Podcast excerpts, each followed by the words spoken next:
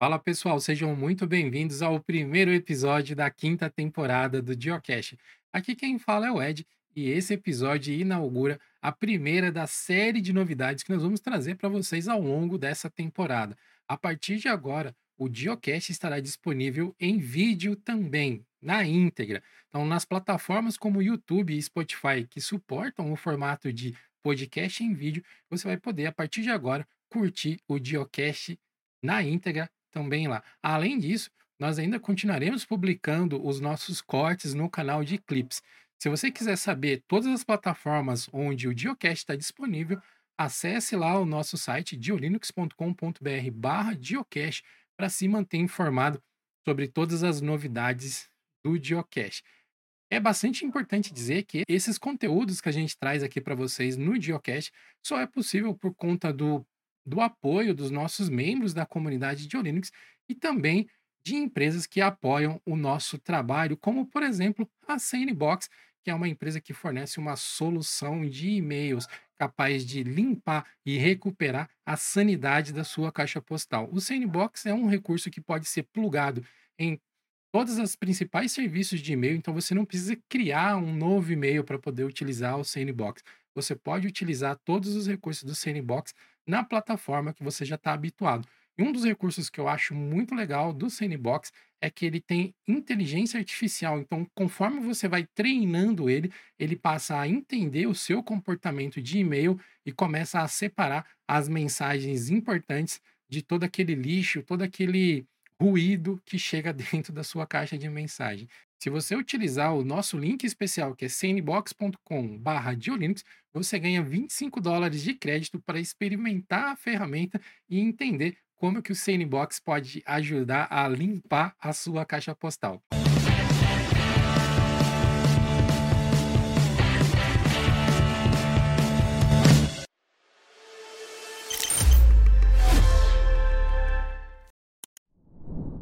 E a gente não podia começar de melhor maneira do que trazendo um convidado aqui muito aguardado, que é o principal responsável por um dos softwares que vem ajudando a gente a se divertir no Linux de maneiras assim que eu nem sonhava há alguns anos atrás. Eu tenho o prazer de receber aqui no primeiro episódio da quinta temporada do Geocache o Flávio, que é o idealizador do projeto Heroic Launcher.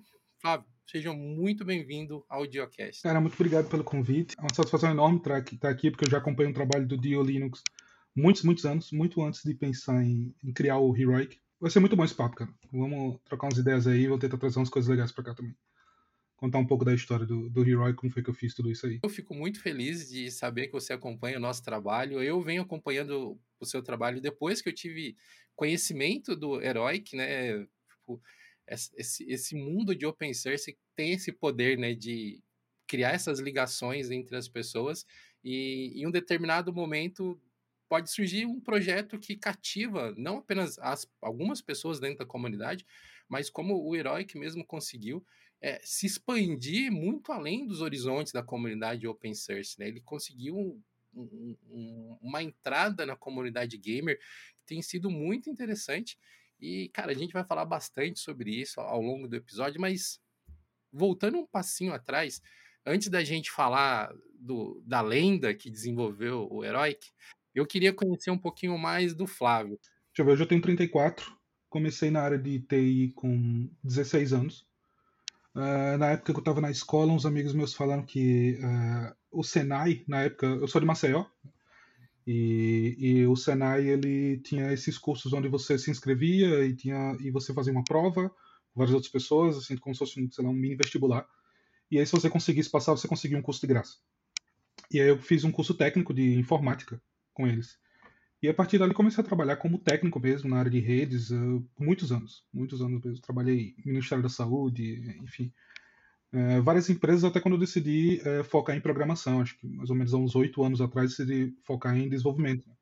Eu não via mais como crescer tanto na área de redes, na área de, de suporte, e aí eu, é, vi que a área de, de desenvolvimento estava começando a crescer bastante, então eu tá, vou aproveitar isso aí, e acabei gostando bastante, é, porque eu comecei a poder é, desenvolver minhas, minhas próprias ideias, né, como foi o Heroic, mas antes do Heroic eu tive outros softwares open source também, Uh, desenvolvi para mobile, tem um, um, aplicativo que eu desenvolvi para Android, que, que é open source também, que ajuda as pessoas a, a encontrar trabalho remoto.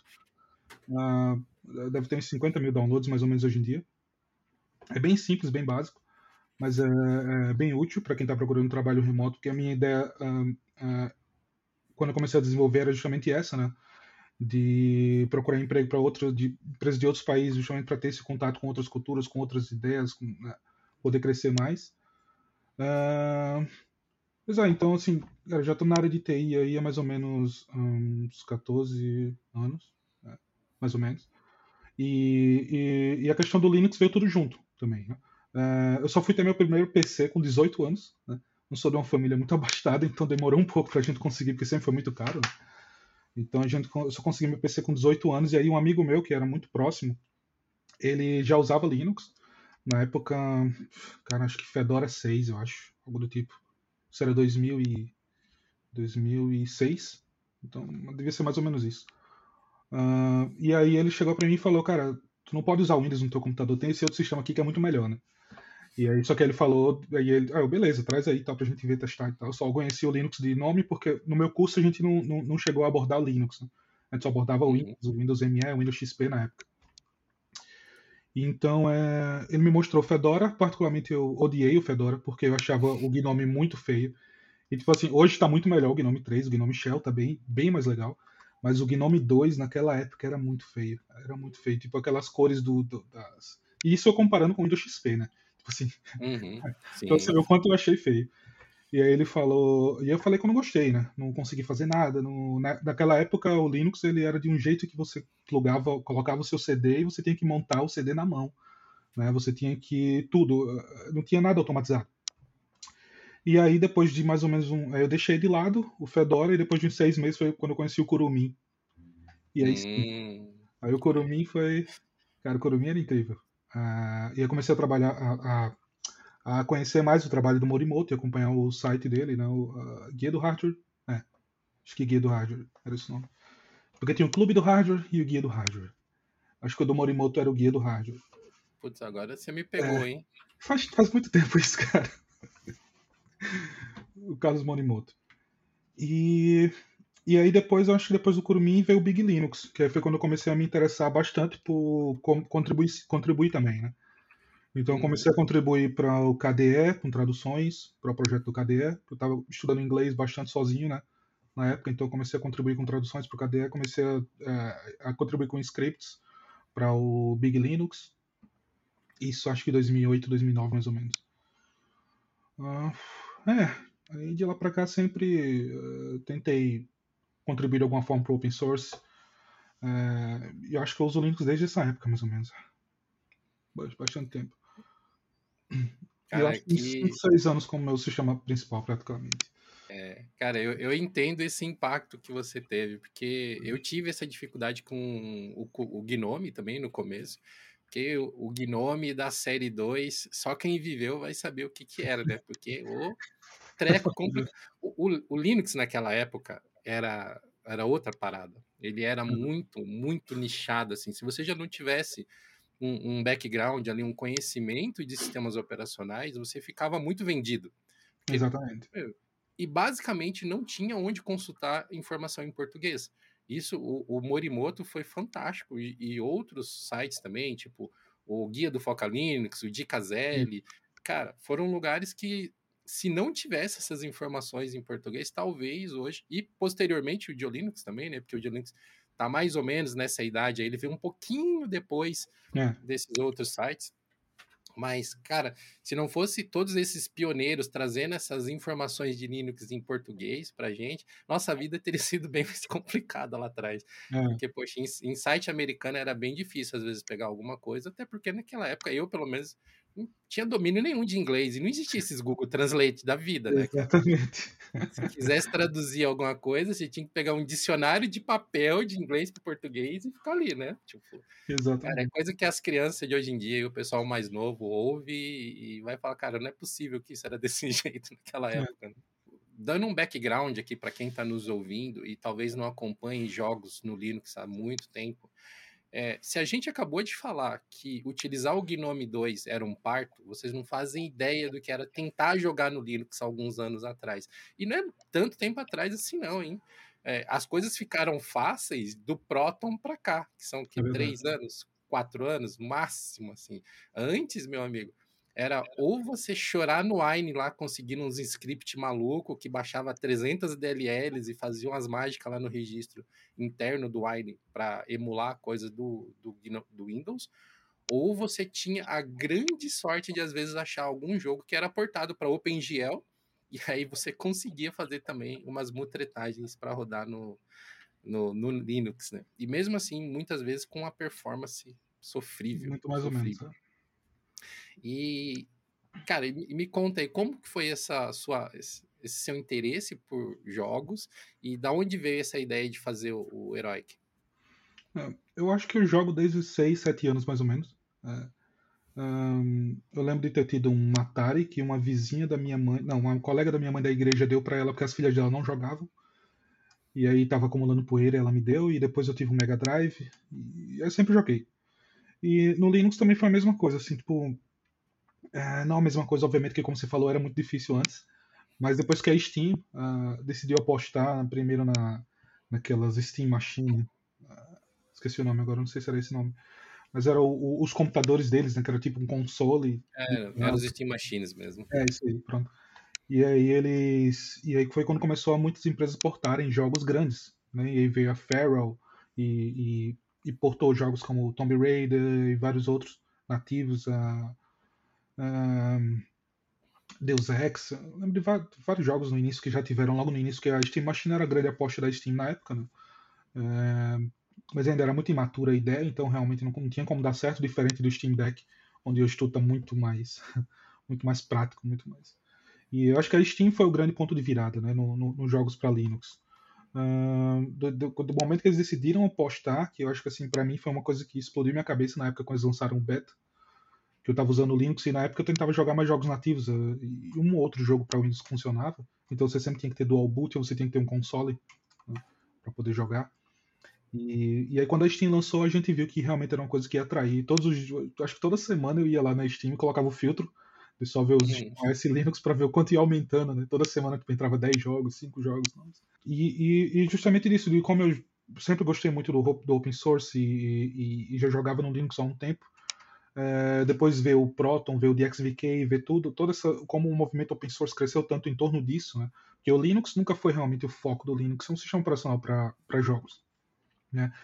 Uh, apesar de o Linux abordar tantas coisas e estar tá em tantos tipos de dispositivos diferentes, uh, eu acho que nunca foi uma coisa que, que, que ninguém pensou que poderia ser usado primariamente para isso. E, e agora a, a Valve está mostrando que, que, que, é possível né, com o Steam Deck. Então, justamente com, com, toda essa ideia que jogando no Linux e tudo mais e, e programando, já estava morando aqui na Suécia uh, há um ano mais ou menos, só que aí eu trabalhando na empresa você tem aquele problema, quando você está desenvolvendo, trabalhando sempre na mesma empresa, você meio que se sente estagnado. Já fazia um tempo que eu não parava para fazer algo paralelo em relação ao desenvolvimento. E aí foi quando veio a ideia no Natal, uh, no Natal de 2020, de, de tentar criar alguma coisa nova para estudar uma tecnologia nova, tudo mais. Eu, eu não, realmente não tinha intenção de criar um software do tamanho que o Heroic, que o Heroic é, ficou. Uh, nunca imaginei. Era só um, um, é, Na verdade, era um proof of concept, né? Porque assim, é, eu já usava o Legendary, que era o, o, o programa de linha de comando para rodar os jogos da Epic Games. A Epic Games estava dando sempre jogo gratuito, então pô, de graça, né? Quem não quer. Então eu sempre estava usando o Legendary. E aí eu via com. Eu estava na comunidade deles um Discord e eles sempre diziam que iam criar uma, uma interface, mas isso nunca saía do papel, né? E aí eu disse, cara, será que eu conseguia fazer isso usando as tecnologias que eu uso no meu trabalho? Tipo, que eu sou desenvolvedor web. Então, React, React, JavaScript e tudo mais. Eu disse, pô, talvez, né? Eu nunca tinha feito uma aplicação para desktop usando tecnologia web, nunca tinha usado Electron antes. É... E aí foi mais um negócio para estudar mesmo, para ver se era possível tudo mais. E eu comecei a gostar muito. E aí, de repente, eu posto lá no Reddit da Linux Gaming. E o pessoal, muita gente se interessa, muita gente mesmo assim, teve, nossa, 200, 300 comentários quando eu postei só a ideia do que eu estava querendo fazer. E aí eu me empolguei mais ainda, né? E aí eu teve aquele feriado longo do, do Natal que aqui na aqui uh, lá na empresa a gente meio que tem que tirar, é obrigatório você tirar duas semanas, do, semana do Natal e semana do Ano Novo. E a gente não ia viajar nem nada, tava em casa de bobeira, eu disse, ah, então vou programar. Tô sem nada para fazer, deixa eu trabalhar mais, né? Exatamente. É uma coisa que meu, meu, meu, meu, pessoal do trabalho não entende bem, que eles pensam assim, cara, você tá fora do trabalho, você não tem que programar de novo, tá ligado? Pra eles é meio surreal, assim. Quando eu contava para eles que eu tinha esses meus projetos paralelos. É, mas é, é, é, acaba sendo um hobby também, entendeu? E quando você está trabalhando um negócio seu, é, que a comunidade está interessada, que a comunidade uh, dá esse retorno, entendeu? Esse feedback, é, isso acaba empolgando você mais, a trabalhar mais, a entregar um produto melhor, tudo mais. E aí você começa a, a fazer amizade com pessoas do mundo todo que querem contribuir também, desde querem testar, querem abrir issues, querem abrir uh, feature requests ou querem é, mandar código mesmo. E pô, já teve mais de 100 pessoas que passou pelo Heroic, é, desde contribuições pequenas até contribuições uh, assim que mudaram completamente o que adicionaram novas features como a integração com a Google Games mesmo foi uma coisa que foi um menino de 17 anos da Polônia. É o superpoder do open source, né, cara? E, e é interessante como que esse cenário ele se repete e se repete, né? Tipo, você viu uma, uma, uma oportunidade, teve uma ideia em cima daquilo e falou, ah, cara, será que eu consigo? E não é muito diferente do que o, o Linus Torvalds fez com o kernel, né? Porque ele estava olhando o uhum. Minix falou, pô, cara, tá. Dava para fazer alguma coisa diferente disso aqui, né? Dava para dar um passo a mais. Será que eu consigo? né? E pô, o resto é história. Né? E de certa forma o herói que também já entrou para a história, né, cara? Ele, ele já tá tão grande hoje em dia que é, que é, é, até uma curiosidade que eu tenho, né? Como que está sendo o, o, esse trabalho de gestão ainda?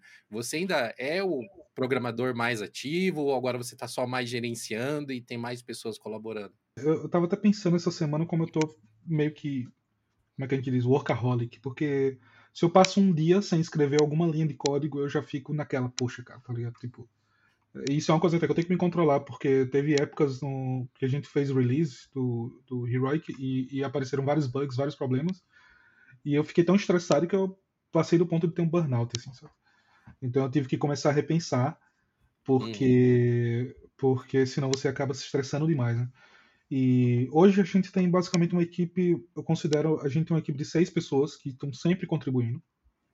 Eu ainda continuo sendo dos que contribuem mais, mas eu tenho que. É, e deixei um pouco de lado a questão do suporte, porque antes eu tinha que fazer, responder o pessoal nas issues do, do, do GitHub, eu tinha que ajudar o pessoal no Discord, eu tinha que um, programar, eu tinha que fazer os releases, é, fazer o planejamento das features de cada release, cada versão, é, e hoje em dia eu já meio que subdividi. Então, assim, eu faço pouco suporte, eu ainda respondo uma coisa ou outra. Se tá ali na mão, tô sem fazer nada. É, então eu vou no GitHub, vejo alguma coisa, ajudo alguma pessoa, no Discord também, mas eu tento deixar um pouco de lado. Então eu criei algumas. Tem uma, uma role uma, uma específica no Discord para o pessoal que faz o suporte.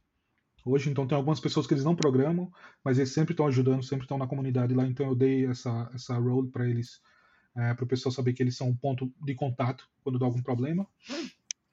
É, porque também uma coisa que aumentou bastante a questão do, do, do, do como o Heroi cresceu é porque ele foi pensado para Linux, a gente pensou em fazer um negócio para Linux porque você tem o Epic, a Epic Games nativa para Windows e para Mac.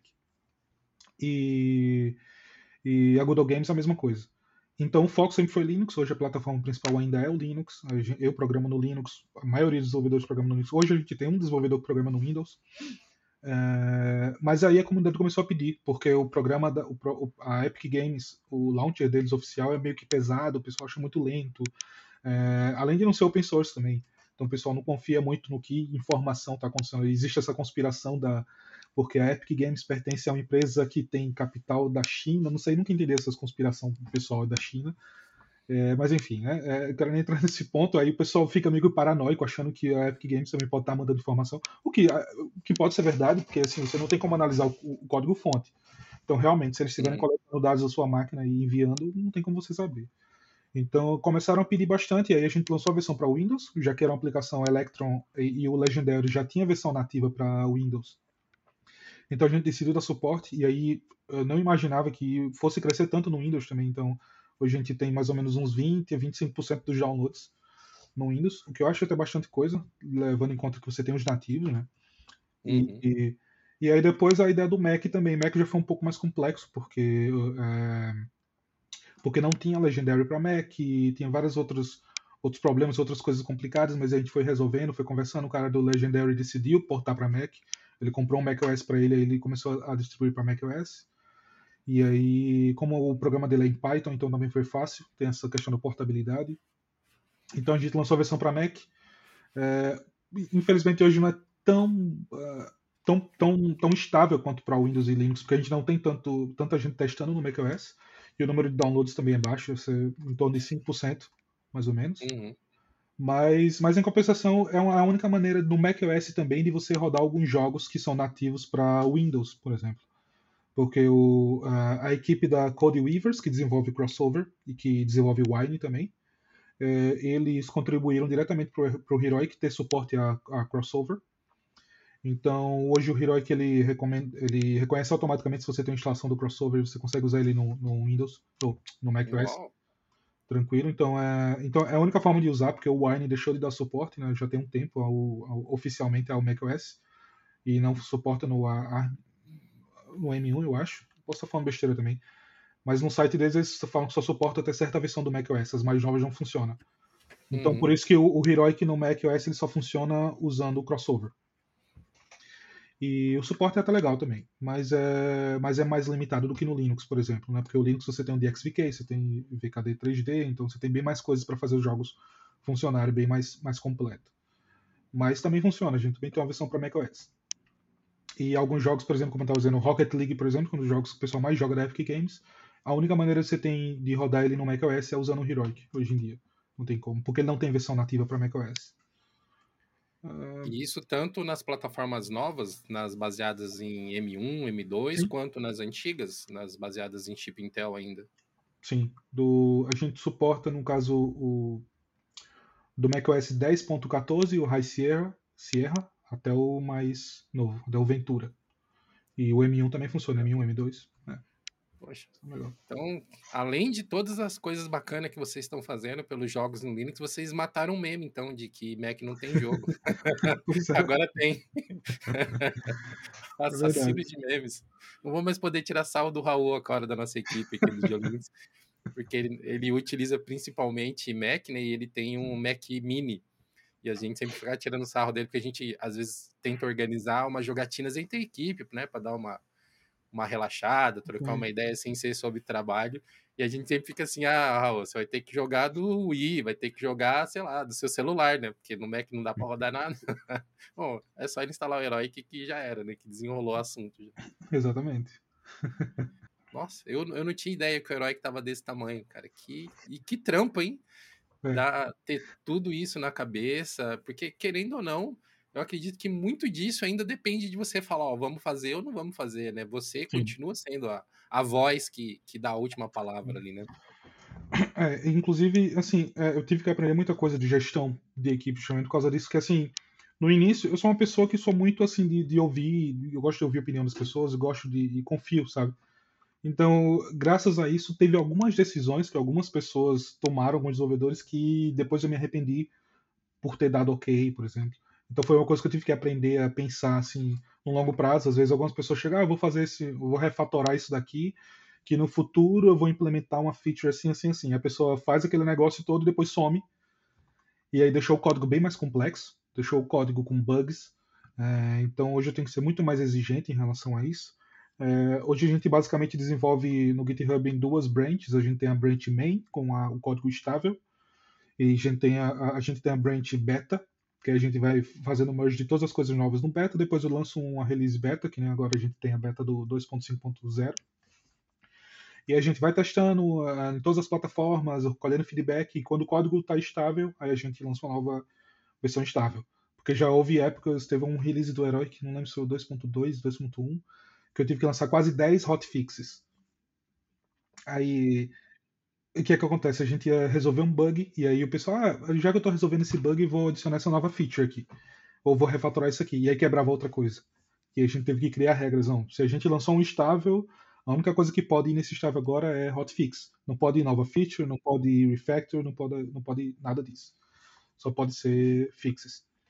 E aí a gente vai aprendendo isso com o tempo, né? Eu nunca tinha, nunca tinha realmente gerenciado um, um projeto assim open source e como se eles cresceu muito. Uh, muito mesmo assim a mídia, porque a, a, a, a comunidade Linux, é, apesar de ela ter crescido bastante, ainda é um negócio meio que de nicho.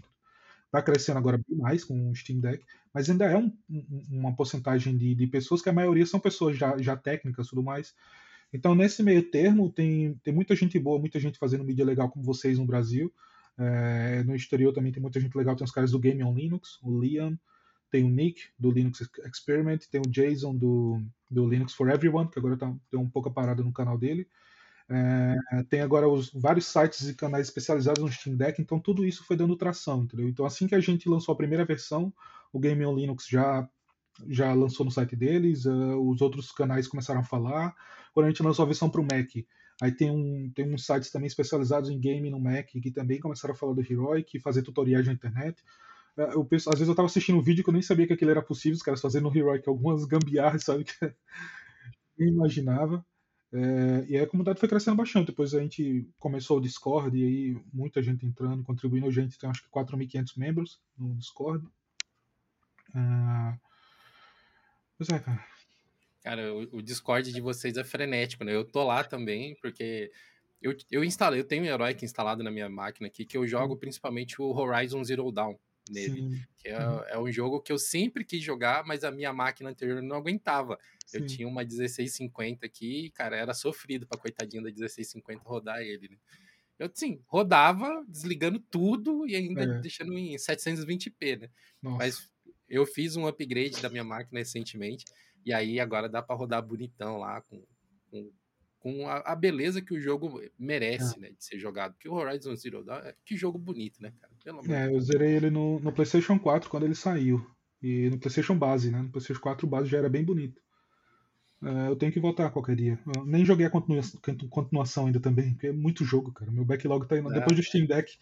e depois do Steam Deck, o backlog só aumentou eu entrei na comunidade porque eu queria jogar o Horizon Zero Dawn e ele não estava funcionando da melhor maneira possível.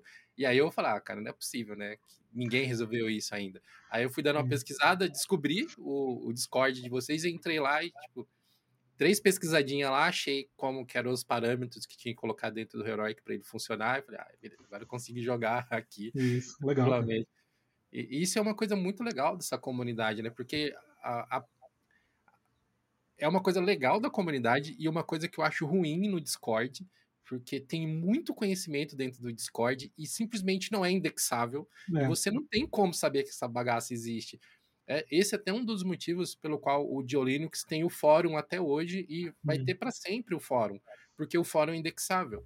Tipo, se alguém entrar lá e pesquisar alguma coisa eh, no Google, no DuckDuckGo, não importa, vai conseguir achar se existir uma resposta dentro do nosso site. Enquanto no Discord, a gente já teve, no Discord do Diolinux, por exemplo, a gente já teve meu, umas conversas fantásticas sobre os sistemas operacionais e só quem está lá consegue ver.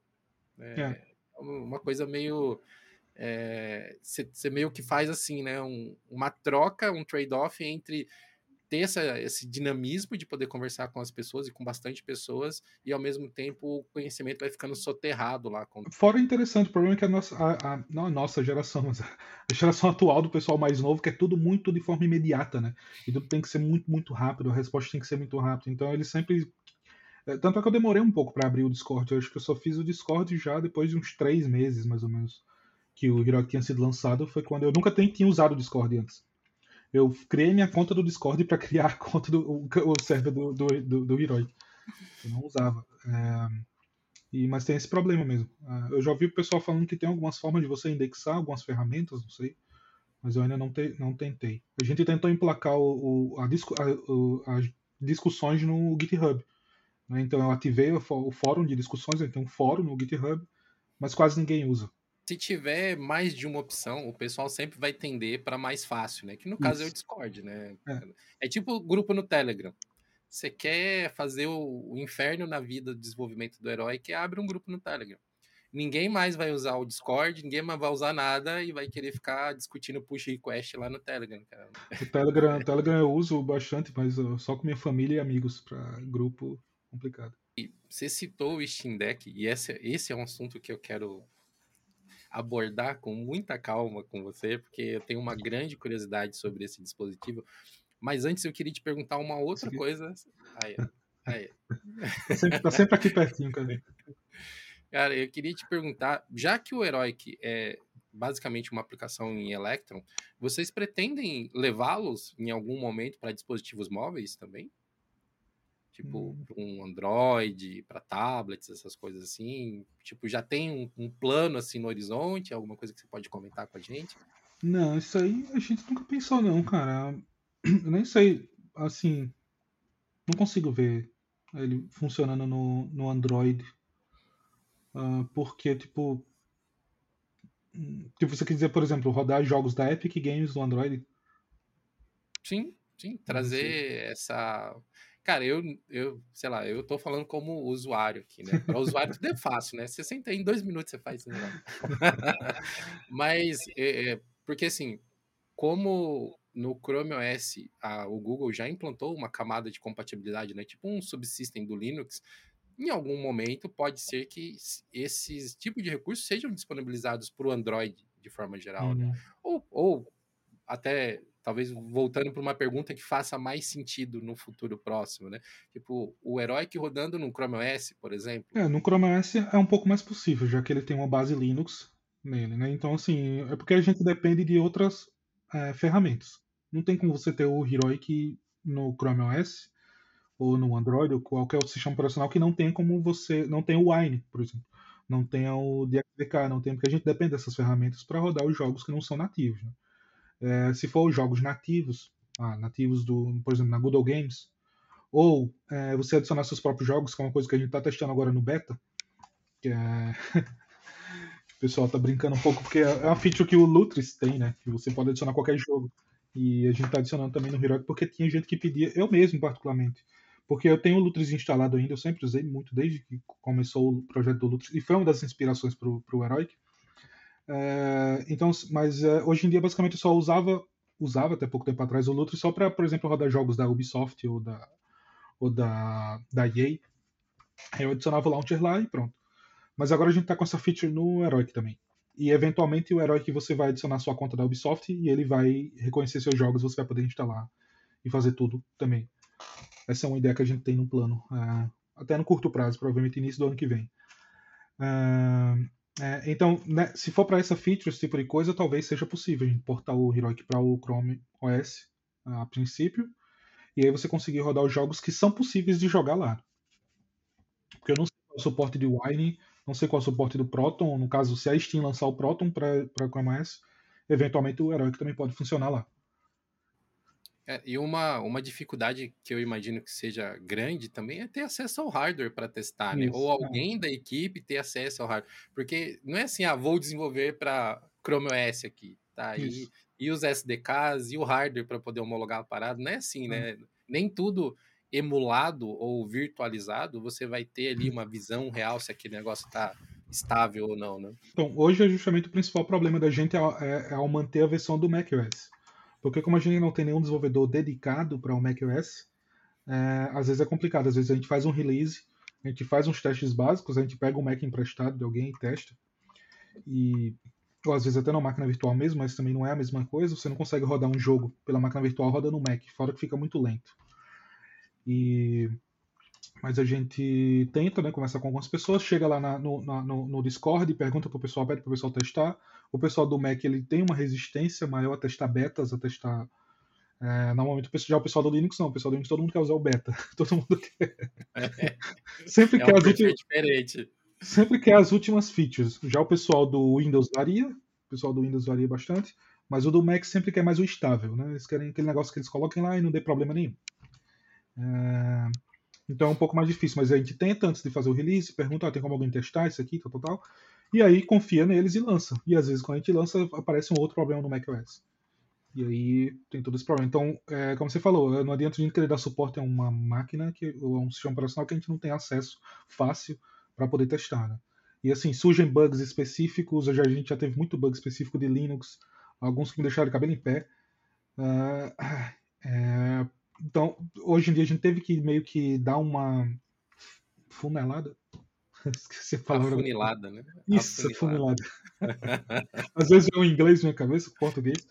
Enfim, é uma na, no, nas distribuições que a gente suporta oficialmente, porque antes a gente suportava todas as distros. E aí o pessoal abria, às vezes, existe no GitHub com as distribuições que eu nunca ouvi falar na vida. E eu dizia, ah, no meu sistema aqui, rodando esse kernel compilado que eu fiz na mão, os patches, tudo não tá funcionando no Herói. Falei, cara, não tem condição de fazer isso. e, e, aí, quando realmente a gente começou, porque quando você é mais novo na comunidade Linux tudo mais, você quer, você, você xinga todo mundo de empresa porque eles não suportam Linux. Ah, eu não gosto dessa empresa porque eles não suportam Linux, eles não têm um software para isso. Mas assim, quando você começa a desenvolver plugins, você vê que não é realmente tão simples, entendeu? Não é tão simples você dar suporte a essa variedade enorme de distribuições. Então a gente decidiu, não, a gente vai suportar as distribuições que a gente usa para desenvolver. Né? A maioria dos desenvolvedores desenvolve no Manjaro, no, no Garuda, no Arch Linux. E tem desenvolvedor também que usa o Pop OS ou Ubuntu, então a gente decidiu focar nessas distribuições, são são as que a gente testa. E o Fedora. Porque teve uma vez que a gente teve um problema no Pop OS, que era só no, no Pop OS e Ubuntu, que você é, abriu o Heroic, ele, tipo, e quando você instalava o primeiro jogo, é, ele travava completamente. O Heroic travava completamente. E isso só acontecia nos derivados de Ubuntu. É, era incrível. E como eu não estava usando na época, acho que quando eu comecei o, o, o Heroic eu usava o Manjaro, depois fui pro Garuda, e eu não vi esse bug, porque rodava perfeito na minha máquina. Na outro desenvolvedor que também usava Manjaro, também rodava perfeito.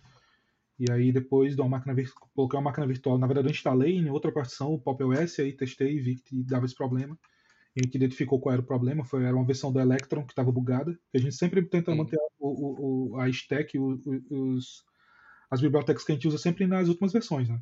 Até para pegar as features mais novas, tudo mais, então a gente sempre está na última versão do Electron Uh, então, logo quando teve a compatibilidade com o Wayland, tudo que é coisa, a gente já, já teve logo no início essas compatibilidades.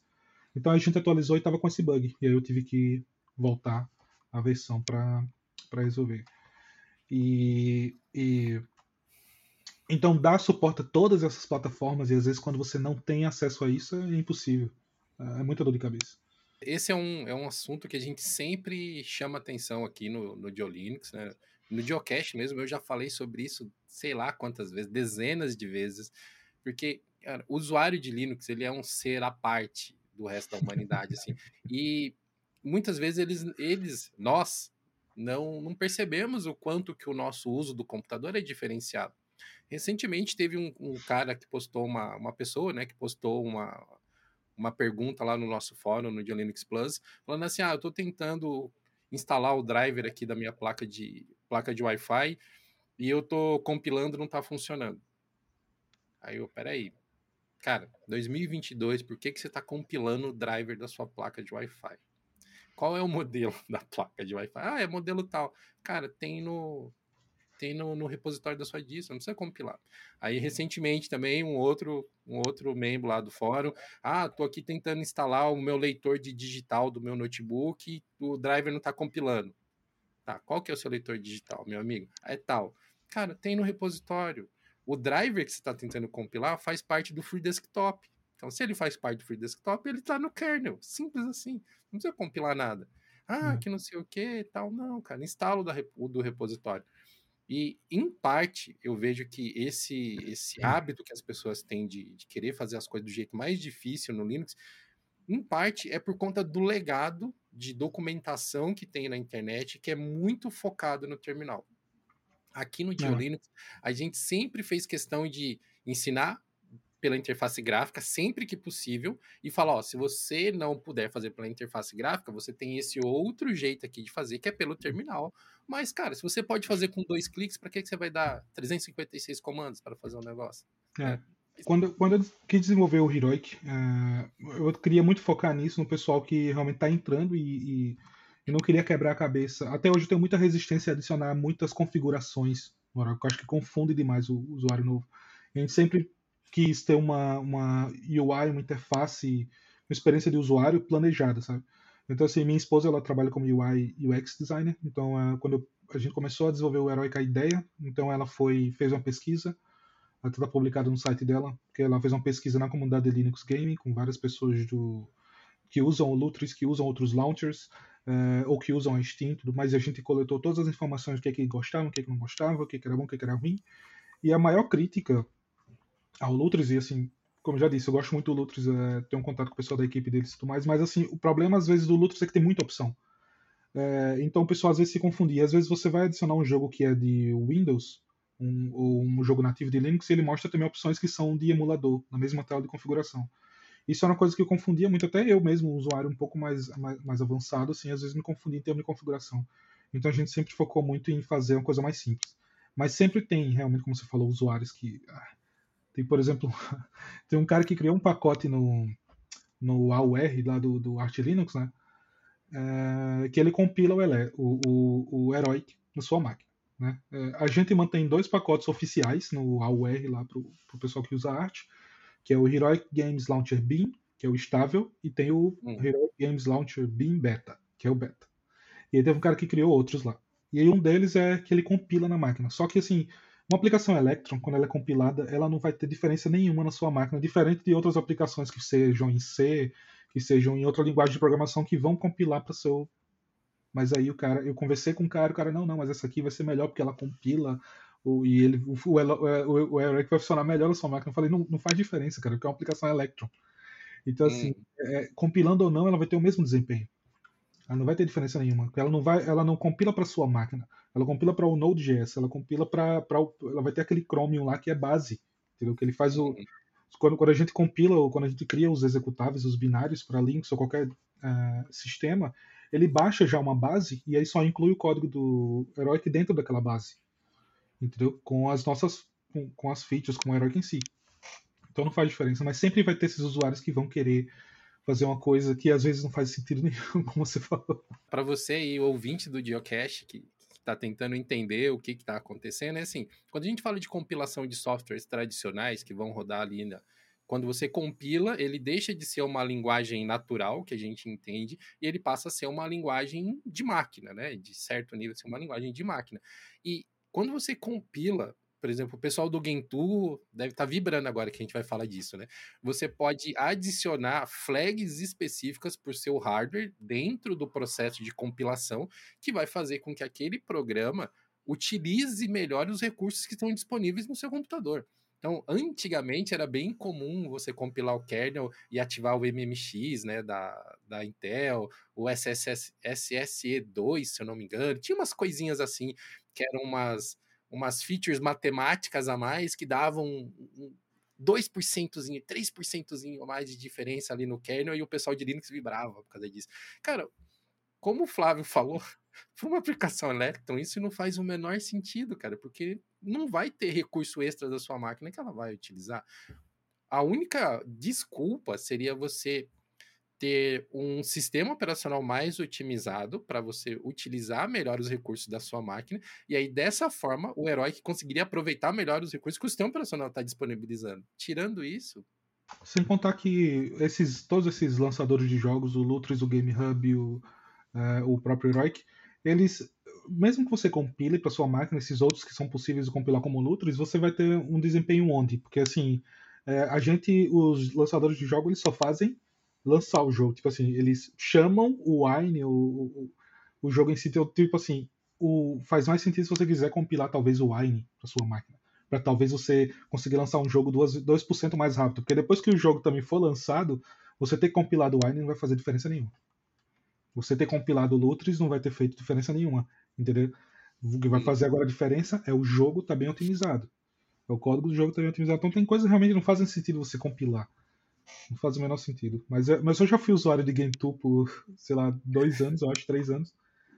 E era incrível. Na época que eu tinha muito tempo livre, aí eu levava três dias, mas eu instalava o GameTool.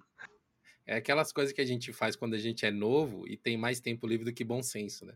Tipo, durante alguns meses eu usei o Linux from Scratch como distro principal. Eu montava uma distro para poder usar e ah, hoje eu lembro disso, cara. Eu falo, valeu pelo aprendizado, porque eu aprendi coisa pra caramba é. de sistema operacional com aquilo, é. mas, cara, não faz o menor sentido você colocar isso numa máquina de quem quer trabalhar, sabe? Pô, eu, eu trabalho, na época eu trabalhava com, com redes, né? Sou analista de sistemas também, mas eu trabalho principalmente com redes e, e enlace de sistemas, e hoje eu trabalho com marketing, cara. comunicação, criação de conteúdo. Tipo, para que que eu vou usar Linux com Scratch na minha máquina, cara? Eu, eu quero sentar, ligar e depois que o sistema operacional tá ligando, usar minhas ferramentas, sabe? Não ter esse tipo de preocupação.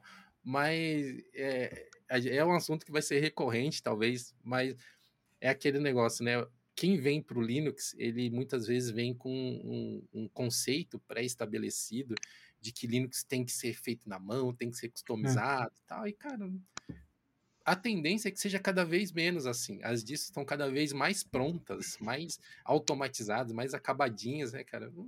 É divertido você fazer essas coisas se você tem tempo, mas necessário realmente acho difícil.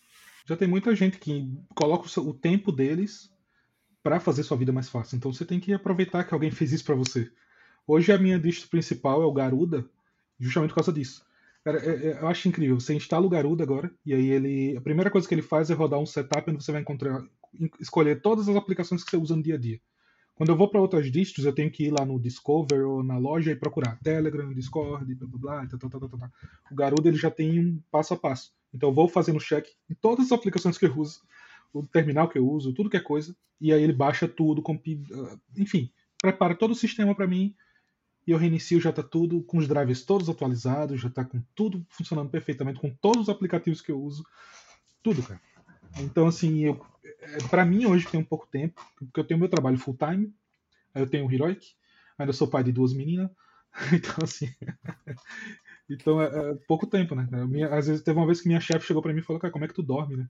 Dorme no trânsito entre o trabalho e a, é. entre os trabalhos, né? Porque tipo, tá sempre trabalhando, né? E, e, ainda tem outros hobbies, ainda jogo também, né? Porque não adianta só desenvolver o aplicativo de jogos se eu também não jogo.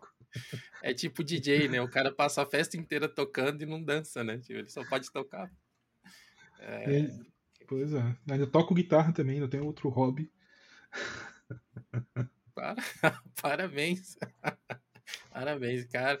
É aquele negócio, né? Quando, provavelmente, quando você para assim, você deve olhar pro lado e falar, por que, que eu tô parado mesmo?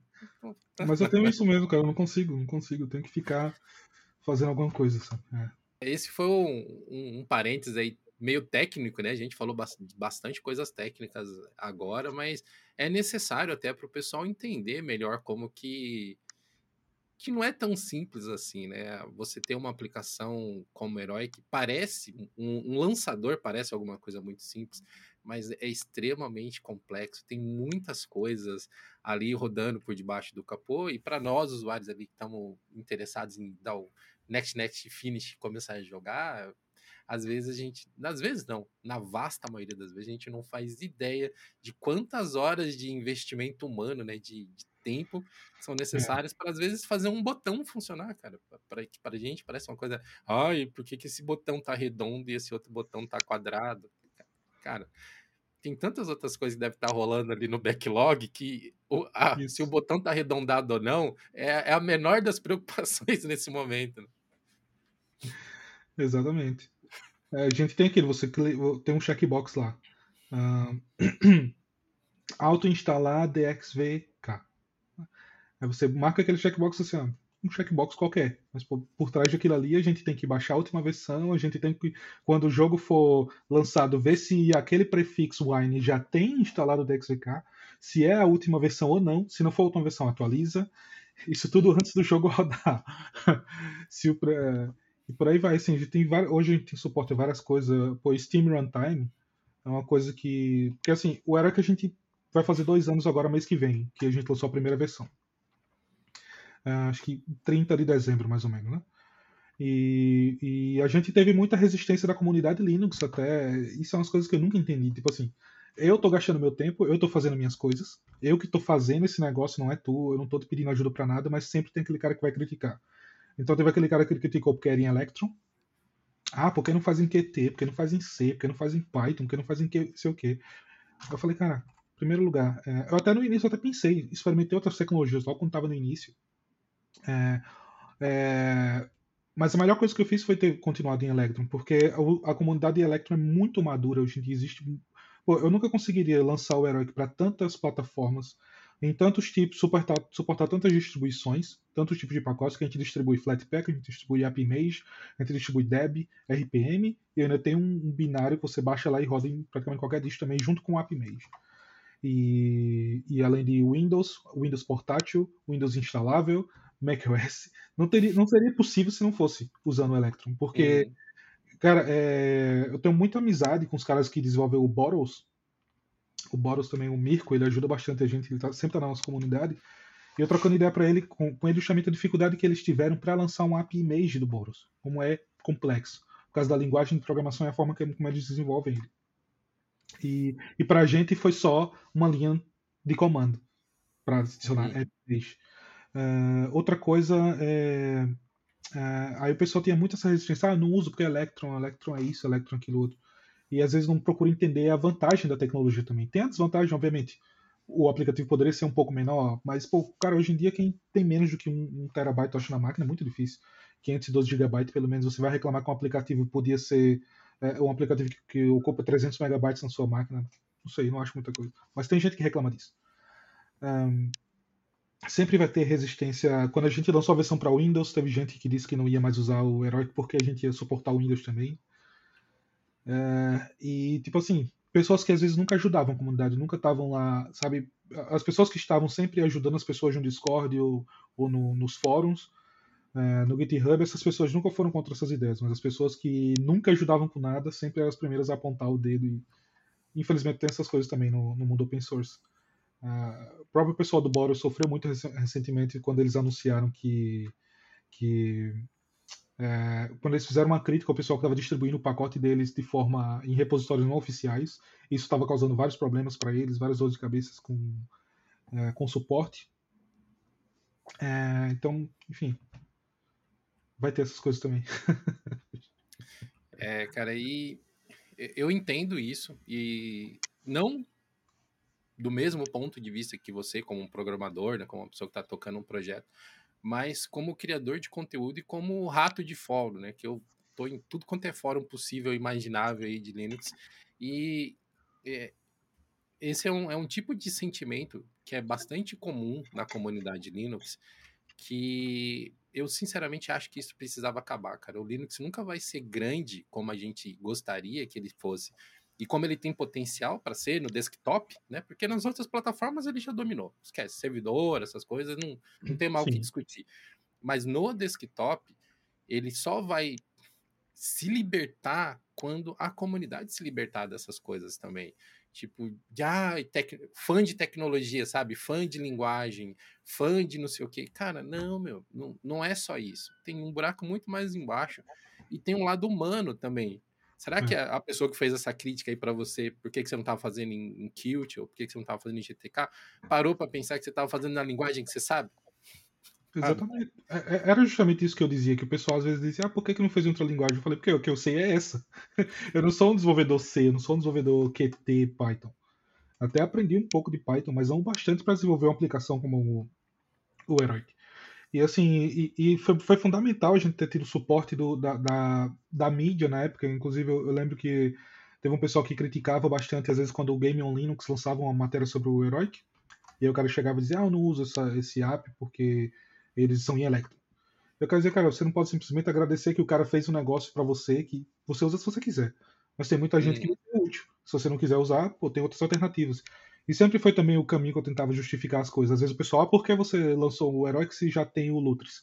Por que, que você não desenvolveu essa parte da Epic Games para o Lutris? Falei, cara, primeiro que o Lutris é feito numa linguagem que eu não domino, né? Segundo que, que é bom ter alternativas. A melhor coisa que tem, uh, uh, uh, senão a gente teria, teria que dizer a mesma coisa sobre as distribuições. Por que não tem só o Ubuntu? Por que não tem só o Arch Linux? Por que não tem só, entendeu? É, a mesma coisa, a melhor coisa que tem é você ter alternativas, porque às vezes o cara chega e diz bem assim no nosso, na nossa comunidade, poxa, é, eu tentei rodar esse jogo no Lutris, no Game Hub e não funcionou, e não, não era que funcionou de primeira. E às vezes é o contrário. Às vezes o cara tentou uhum. tudo que é jeito fazer o jogo funcionar no Herói que não funcionou, e no Lutris funcionava. Eu falei, tá vendo, tá vendo como é bom ter alternativa? Entendeu? É, então assim, a gente nunca disse pra você tem que usar o Heroic ou você tem que usar tal coisa. Você tem que usar a ferramenta que funciona. A ferramenta que, de preferência, vai fazer você, com um ou dois cliques, conseguir o objetivo seu, porque senão você vai passar mais tempo. É, teve um cara que eu falei isso uma vez na comunidade, que ele estava muito tempo, ficou horas tentando fazer o jogo funcionar no Heroic, e no Lutris já estava funcionando. Eu falei, cara, vai jogar. Não adianta você ficar tentando fazer rodar no Heroic. Ah, não, mas eu gosto mais do Heroic, da interface do Heroic. Sim, mas se não tá funcionando, depois a gente vê. Mas se você vai deixar de jogar para ficar uhum. configurando uma coisa, não, não, faz sentido. Seu objetivo é, é jogar. Né? Acho que é, a, a, gente precisa amadurecer muito como comunidade ainda para se libertar dessas coisas. E, cara, é, é, estranho, né, cara? 2023 a gente ainda tem que falar disso, né, cara? Que é, existir opções, existirem opções, você poder ter várias formas de fazer a mesma coisa, não é ruim, porque olhando de fora, assim, com o crescimento do Heroic e, e com voltando até um pouco mais na história, assim, com as grandes mudanças que a Steam vem aplicando com o Proton e depois o DXVK e várias outras é, tecnologias, o Mesa com também que evoluiu gigantescamente nos últimos anos. E uhum. muitas vezes a gente esquece de dar o crédito, mas pô, o Mesa é uma tecnologia fantástica para os jogos no Linux. A gente estaria muito mais complicado de fazer as coisas funcionarem se não fosse os drivers que eles estão fornecendo já há bastante tempo. Se não fosse todas essas mudanças e, e nesses últimos dois anos o Heroic, provavelmente a gente não estaria vendo essa movimentação agora do pessoal do Lutris de começar a atualizar o programa. O Lutris ele estava meio ali sabe, em banho-maria, por anos, por anos, lançando um releasezinho aqui, um releasezinho ali, nada muito grande. Mas agora que o, o herói que deu essa movimentada, junto com todas as outras coisas que estão acontecendo, tipo o Steam Deck, que a gente vai falar daqui a pouquinho também, meio que os caras. Pô, e aí, né? Sim. Nós somos o, um dos primeiros nomes que as pessoas lembram para falar de jogos no Linux, e com toda razão, porque, Sim. cara, é um, é um programa que é um Foi revolucionário. que tem todo o seu mérito, cara. Quando isso aqui era tudo mato, o, o Lantis era que fazia as paradas funcionarem, né? Isso. Os caras chegaram aqui, era, era uma floresta isso aqui, eles que capinaram a parada toda. Eles e o Pleon Linux também. Então, cara, não tem como tirar o mérito desse pessoal. Mas o projeto deu uma estagnadinha, deu uma acomodada. E ter o, não só o Heroic, mas várias outras coisas rolando, deve ter dado um, uma cutucadinha assim, ô, oh, peraí, né? Talvez seja da gente dar uma avançada, né? É, a concorrência faz com que a gente queira melhorar sempre o nosso software, mesmo que seja open source, mesmo que a gente não ganhe a vida com isso, entendeu? É, ainda é ainda é uma coisa que, que, que vai motivar a gente e a comunidade a sempre querer melhorar e entregar um melhor software possível. E é, é muito legal realmente ver que o Heroic fez com que outros projetos também quisessem melhorar. Uma crítica recorrente que a gente vê, né? Ah, por que, que você não fez tal feature para programar tal ao invés de fazer um novo? Sim. Cara, porque muitas vezes o projeto que já está rodando, eles não querem fazer aquilo daquele jeito. Isso. Você chegar lá pro pessoal do Lutris, que é uma aplicação que é desenvolvida em C, se eu não me engano, é uma outra parada, e, e falar assim: ah, vamos fazer um, uma interface nova em Electro, os caras vão dar um, um, chute em você. Fala, sai daqui, moleque, você tá maluco? a gente tem toda uma, uma stack aqui que está sendo desenvolvida e maturada por anos e você quer que a gente joga tudo fora para fazer para uma outra tecnologia? Cara, tem que fazer muito sentido para o projeto, para o projeto ter um, uma disrupção tão grande assim, porque envolve muito trabalho. Não é uma coisa que você faz ali em meia hora. Ah, vamos sentar aqui e a gente faz tudo. Não é assim, cara. Então, hum. eu vejo muitas vezes o pessoal criticando aplicativos GTK ou outros tipos de aplicativo. Ah, por que você não desenvolve isso para o Gnome ao invés de fazer o seu próprio aplicativo? Por esse motivo. Porque hum. será que o pessoal do Gnome quer fazer isso desse jeito? Hum. Né? Tem um exemplo muito clássico que pouca gente conhece, mas é, eu, eu, eu acho ele muito emblemático, que é um desenvolvedor que ele queria fazer é, tags para você adicionar nos, nos arquivos dentro do Nautilus. Então, se uhum. tinha um aplicativo, um, um, arquivo dentro do Nautilus, você queria botar um tag nele, tipo trabalho, uma etiquetazinha colorida. Ah, Como no macOS. Exato. E aí ele levou isso para o Gnome. Ele queria fazer o upstream a parada do zero. Ele não queria fazer um plugin, alguma coisa assim. Uhum. Aí conversando com o pessoal do Gnome, o, o recurso foi sendo modificado, modificado, modificado, e no final das contas virou aquele recurso de favoritos dentro do Nautilus. Hum. As tags, você poder etiquetar arquivos individualmente, adicionando metadados que iam te ajudar a filtrar e ter muito mais range para achar coisas dentro do seu sistema operacional, virou um botão de favoritos. Então, é, é isso, cara, que, que as pessoas precisam entender. Quando você tem uma ideia diferente, pode ser que o sistema, o projeto simplesmente não queira fazer daquele jeito. É a mesma coisa, acho que quando tinha KDE e Gnome sempre teve essa briga, até hoje tem muita gente, muita treta entre KDE e Gnome. Mas é a comunidade precisa amadurecer, a gente precisa é, é, entender que a gente tem que trabalhar junto por um objetivo comum. E não, em, e não ficar criando treta ou briga assim. Todos os projetos existem porque eles têm que existir e eles ajudam o, ecossistema de alguma maneira. Né? Senão você não tem como evoluir. Como você disse, se só existisse o Lutris, se não, o herói que não tivesse surgido, ou até mesmo o Game Hub, o Mini Galaxy. O Mini Galaxy também evoluiu. Ficou um tempão também, que era bem básico. Eu tentava uhum. usar o Mini Galaxy e, e, você não tinha como, por exemplo, escolher uma versão diferente do Wine para usar no dependendo do jogo, era uma coisa só. E agora eles adicionaram essas features também. Quando a gente adicionou o Google Games, muita gente dizia, ah, mas já tem o, o Lutris, já faz isso. O Game Hub já faz isso. O, o Mini Galaxy já faz isso. Eu falei, mas não como o Herói que faz. Que a gente é... usou uma abordagem diferente. A gente não usou a mesma abordagem dos outros. Os outros, eles baixam o executável instalador, rodam o instalador no prefixo e pronto né? ou instalam o jogo nativo. É, baixam sempre o instalador. No nosso caso, não, a gente instala igual como o, o Galaxy faz no Windows. Ele baixa o arquivo diretamente, o, o, já a pasta instalada e já descompacta tudo e, e prepara os arquivos. É bem diferente. Uh, fora suporta cloud saves e outras coisas que os outros também não fazem ainda. Mas sei que estão querendo fazer. É. o, o, nosso desenvolvedor que começou a trabalhar no, no, no Google Games, o Paul, que ele é da Polônia, e ele tem 17 anos, está terminando a escola ainda. Mas ele é muito inteligente. Ele, ele começou também a desenvolver uma integração com a Amazon Prime Game, chamada Nile. E aí ele, a, a ideia era fazer um aplicativo à parte e que depois a gente entrega, integrasse ele no Heroic. Só que aí ele terminou a primeira, a primeira versão e ele não gostou e ele achou que não ia servir para o Heroic porque ele queria refatorar e fazer umas coisas diferentes. Tanto é que a gente até hoje não adicionou, porque ele está terminando. Mas aí o pessoal, como é open source, o pessoal do Lutris viu lá e, e pegou algumas ideias aqui e ali e fez a integração deles. O que é bom, porque agora você consegue ter uma interface gráfica para rodar seus jogos da Amazon. Uhum. Esse é o bom do open source. Sim, sim. Dar crédito também é bom. Eles não pegaram a integração toda, mas algumas ideias, algumas chamadas de API, algumas coisas assim, estão lá. Mas é legal, assim, no final das contas o Paul achou legal, até foi pra comunidade dele, também ajuda. Isso é uma coisa que a gente tem. Às vezes a gente vai também na comunidade do Lutris. É, às vezes, por exemplo, a gente quer implementar uma, uma, uma features que o Lutris já tem. E a gente não sabe como fazer aquilo, a gente vai na comunidade lá no desenvolvimento e, e, é, e pergunta para eles, e eles ajudam, não tem problema. A gente, a gente, uma coisa que a gente teve muita crítica no início, inclusive do próprio pessoal que desenvolve as coisas, é, porque o herói que sempre deu suporte é Proton. Né? Então uhum. você pode usar os Proton. Só quem sempre teve esse negócio de não, Proton só pode ser usado dentro da Steam. Né? Mas aí a gente começou a se perguntar por quê. Porque aí o, o, o Lutris teve uma época que integrou o Proton, mas eles tiveram vários problemas e tiveram que remover o suporte a Proton e só funcionava o Wine e eles sempre diziam, não, não use Proton fora da Steam. Sim. Eu sempre me perguntei por quê. Tem, um, tem que ter um motivo. Ah, não, é porque a Steam aplica fixes e tudo mais. Sim, beleza, realmente faz sentido, né? A Steam detecta o ID do jogo e aplica os fixes automáticos. Isso é uma coisa que seria difícil da gente implementar.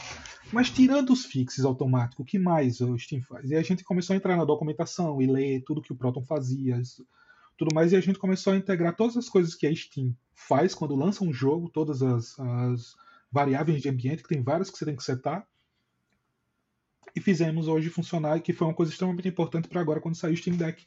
Porque o cara que não conhece o Wine, apesar de você conseguir baixar o Wine pelo Heroic hoje em dia também, o cara que pega o Steam Deck agora, ele tem no máximo o Proton instalado, e aí ele vai querer é, loga no Heroic, baixa um jogo, clica play, ele quer que o jogo rode. Logo no início tinha muito essa comparação com o Lutris, e o pessoal dizia, ah, por que, que eu vou usar o Heroic se o Lutris faz a mesma coisa?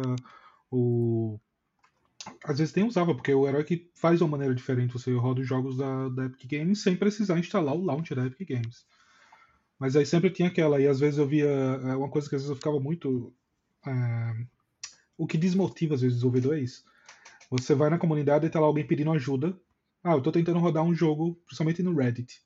Tô tentando rodar esse jogo aqui no Heroic. E não tá funcionando. Daí vem um pessoal, ah, não usa essa porcaria, use o Lutris que é melhor. Tipo assim, o cara não consegue fazer uma crítica construtiva, chegar e dizer, ah, você já chegou nos desenvolvedores? Você já chegou lá no GitHub deles, no Discord e perguntou alguma coisa, entendeu? É, então, existe esse, esse fanboyismo, realmente é uma coisa que às vezes atinge o desenvolvedor, porque assim, você sempre. Você não está desenvolvendo um negócio para dizer, não, eu quero desenvolver um negócio meia boca. Não, você desenvolve um negócio para ser o melhor possível.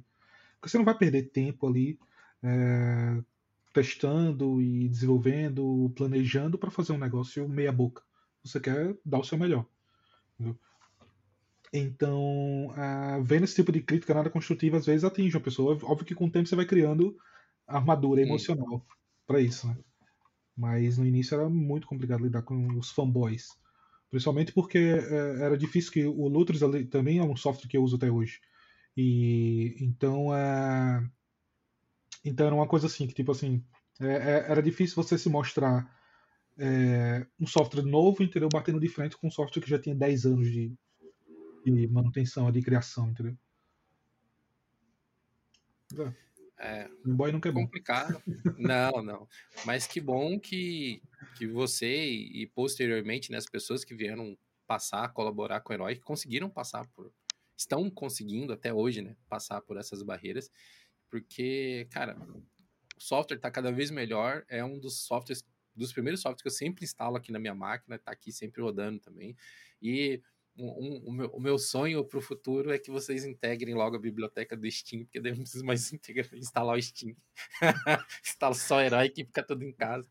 Né? Mas quem sabe no futuro, é mais né? complicado. Né? Esse é mais difícil. É.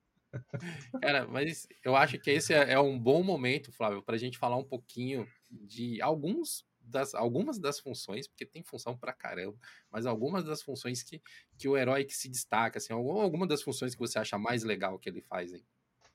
É. Então, é, principalmente o que a gente faz, o que o Eric faz é rodar os jogos da Epic Games, foi isso que a gente surgiu. Nunca foi minha ideia ser só um launch da Epic Games. Eu sempre quis integrar outras lojas e isso eu coloquei desde o dia 1 no, no, no anúncio.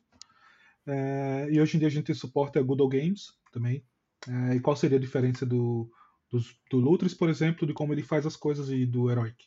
Né, a diferença é a implementação de como a gente faz as coisas. No, no Heroic, é, na Epic Games, por exemplo, você não precisa ter a Epic Games Launcher instalada na sua máquina para poder rodar os jogos dela. Você não precisa dela, porque o Heroic automaticamente já se conecta com a sua conta, já detecta os jogos que você tem.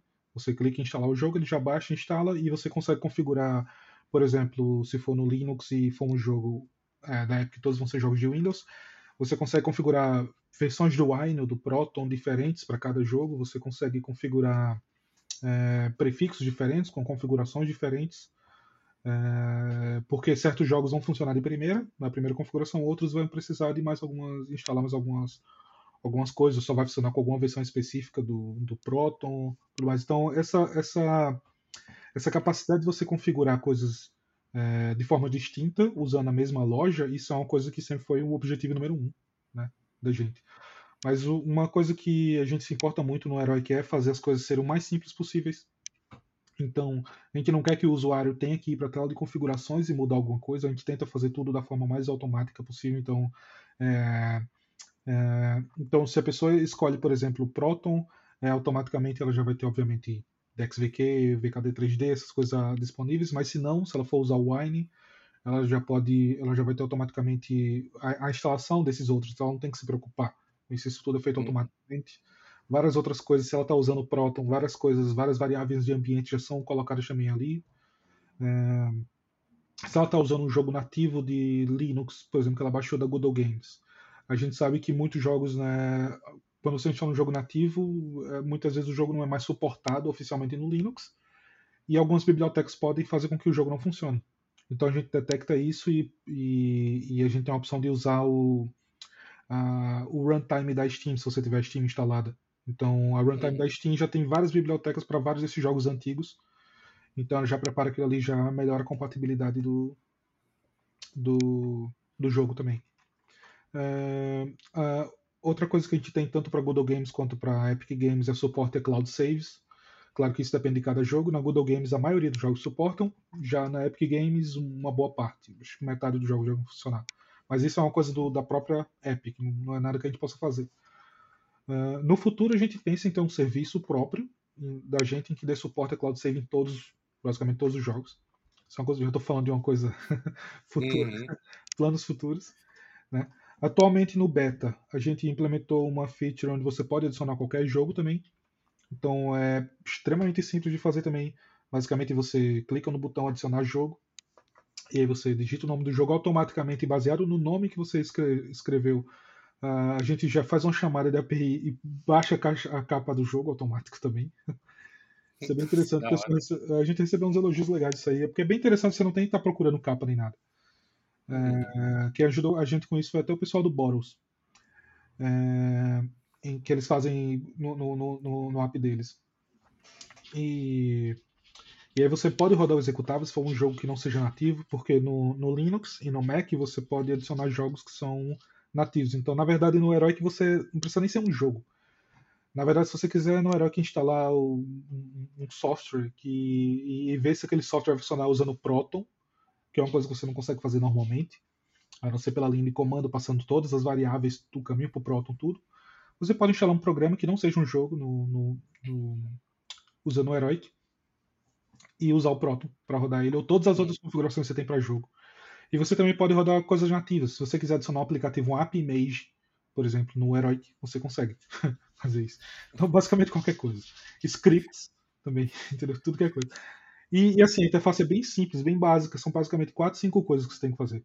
E uhum. quando, quando é um jogo de Windows, tem um botãozinho que a gente está adicionando que se chama é, rodar o instalador primeiro. Então você roda o instalador do jogo e depois é que você seleciona o executável que vai rodar aquele jogo. Isso é uma feature que a gente, muita gente já pediu há um tempo. É, eu também queria que o, que Orochi tivesse essa, essa funcionalidade. É, e agora já tem mais gente comparando a gente com o Lutris. Mas é diferente, cara, é diferente. A gente já recebeu o feedback de um pessoal que conseguiu fazer uma coisa funcionar no, no que não estava funcionando em outros launchers. Porque a gente tenta fazer de uma forma diferente, como eu disse. Porque não adianta você querer ser uma alternativa se você faz igual. Né? Então a gente hum. procura ter uma interface mais simples, mais amigável. A gente procura usar setar já algumas coisas que o usuário não tem que se preocupar, algumas configurações já automáticas. Então isso é uma coisa também bem legal. A gente tenta fazer uma interface totalmente focada na experiência do usuário, seja simples, que seja fácil de navegar, que seja bonita também. tem que ser.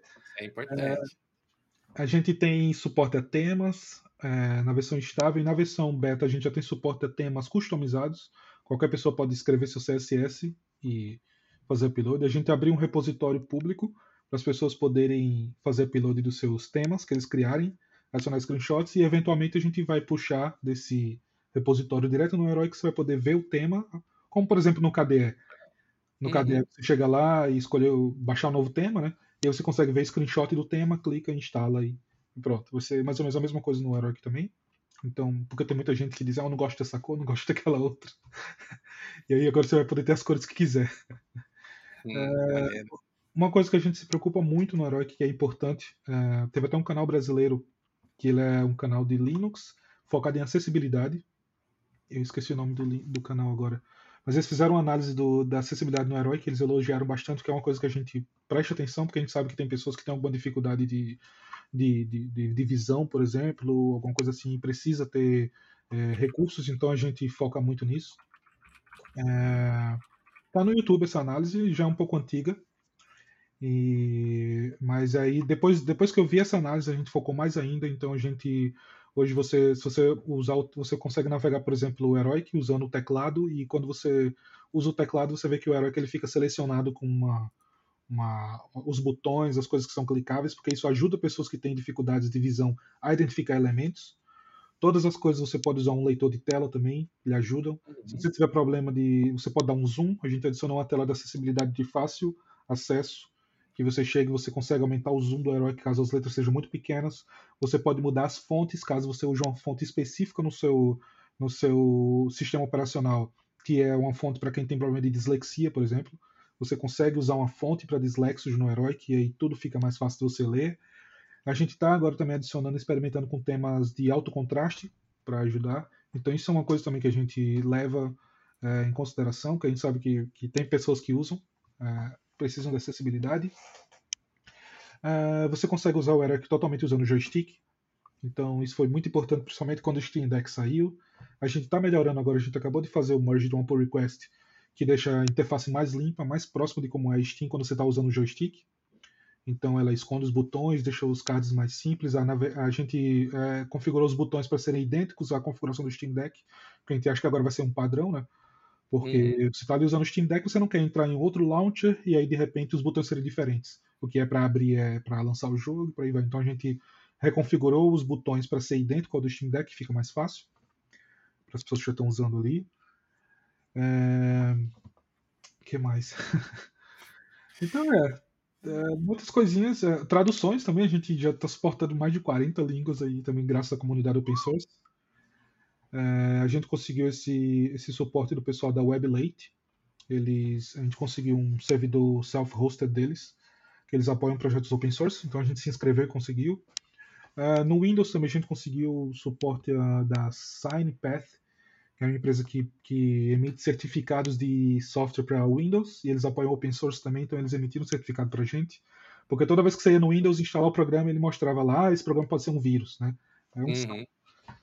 É... Pena que a gente não conseguiu para o Mac, porque o Mac ainda faz isso, só que para o Mac a gente não conseguiu e é muito caro. Tipo, a gente vai ter que pagar 100 dólares por ano, o que não, não compensa para a gente pagar para ter um certificado da, da Apple. Mas no Windows, hoje você vai instalar o, o herói que ele já não avisa, já não dá mais aquele erro, porque tem um certificado válido. Então tem essas coisas legais. Então a gente vai conhecendo gente na comunidade, vai, vai conseguindo esse apoio, gente que chega até a gente dizendo que quer apoiar, que quer contribuir de alguma forma. Cara, eu vou citar uma aqui que você não citou, mas que para mim eu acho ela matadora. É, eu, eu costumava instalar um programa só para fazer isso, mas desde que o Heroic implantou esse recurso, eu só uso o Heroic, que é poder baixar versões do Proton GE ah, direto através da interface. Cara, isso eu, eu, eu, eu tava meio que assim rezando, falei, cara, tomara que um dia eles coloquem isso e vocês adicionarem esse recurso bastante Oi. versões atrás já, já é um recurso, já está bem maturado lá dentro do Heroic.